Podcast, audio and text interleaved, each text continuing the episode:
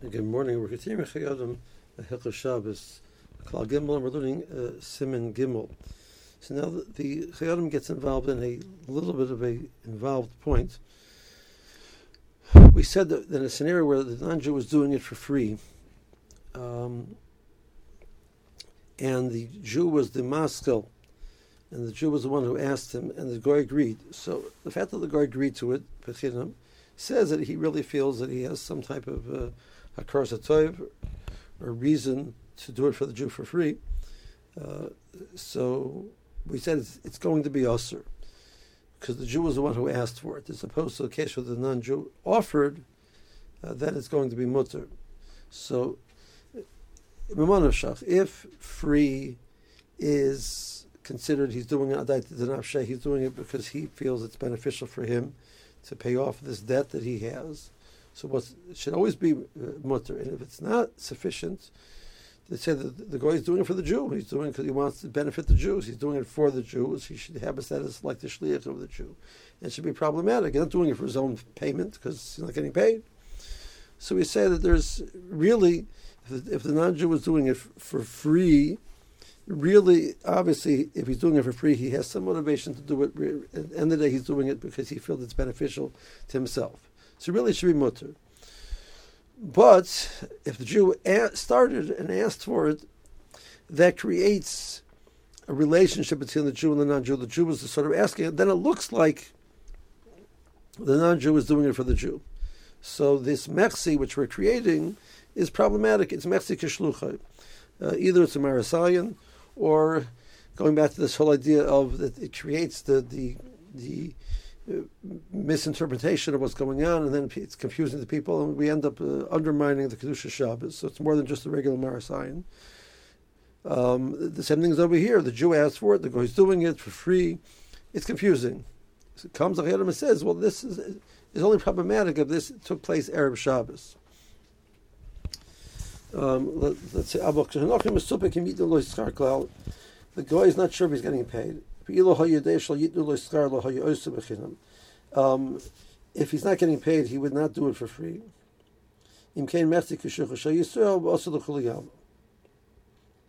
That's the last, the end of the, the previous thought. Um, so then, then he has looks like the shulchan Yisrael. So why is he doing it? He's doing it for the Jew, not for himself. He's not sure he's getting paid. This halacha is referring to a case where it took place. The interface took place Erev Shabbos. Imein shows Ligmer Hamalacha Kadim Shabbos, and there's not enough time to finish it before Shabbos. So it, they're they're conversing Erev Shabbos for something which will happen on Shabbos. It's definitely going to happen on Shabbos. So then we say, if we don't meet the criteria of a clear being distinct, he's doing it for himself. It looks like he's the shliach of the of the Jew, and it's problematic. Aval im yesh adayin shows ligmer kadim Shabbos. It took place Erev Shabbos, but early in the day, and it could be completed before Shabbos. So even if we argue that he looks like he's acting for the Jew, but the fact he's doing it on Shabbos is not for the Jew because he could have done it before Shabbos. So we cannot put the status of Mechzi Kishlucha when the Malach is done on Shabbos. That's clearly the Goy's own decision, nothing to do with the Jew. Um, so Mutal Kuliyama, uh, so he's a kablan. Remember, he's a kablan.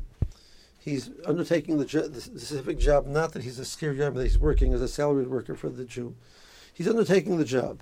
And the job can be completed before Shabbos. So whether the, they made an arrangement for payment or not, which is a added requirement normally, since over here, whether he's getting paid or not, the decision to take place on Shabbos is clearly the non-Jews because he could have done it before Shabbos.